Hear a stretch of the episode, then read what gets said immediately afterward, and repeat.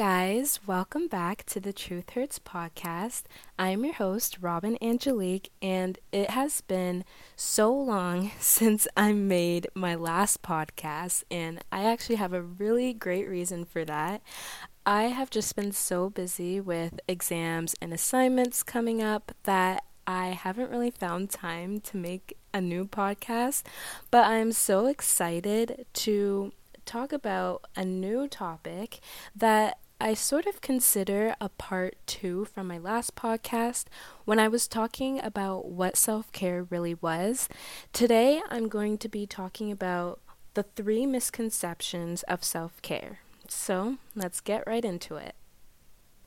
The 3 misconceptions I'm going to be breaking down today is the fact that a lot of people believe that self-care is selfish, it's too much money, and it takes too long.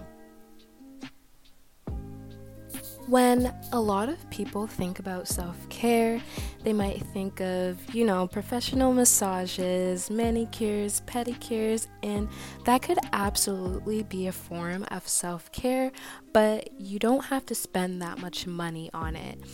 When I talked about it on my last podcast, I really tried to emphasize that self-care could be whatever you want it to be and make it tailored to your personality. So, self-care really is not the same for everybody, and everybody has different ways of calming themselves down and just taking a break from reality for a second. I promise you, self-care could literally be $0 if you want it to be. You do not have to spend a dime on self-care.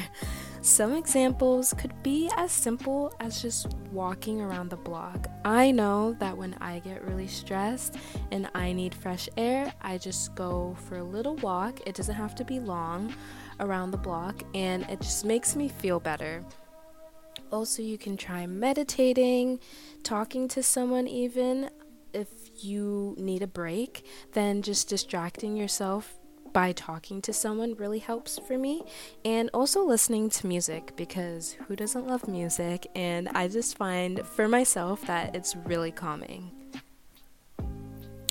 The thing that I love the most about self-care would have to be how versatile it is. There's no rule book about how to take care of yourself. So when people assume that self-care takes too long, that is completely untrue. It could be a simple 5 minutes to a full day.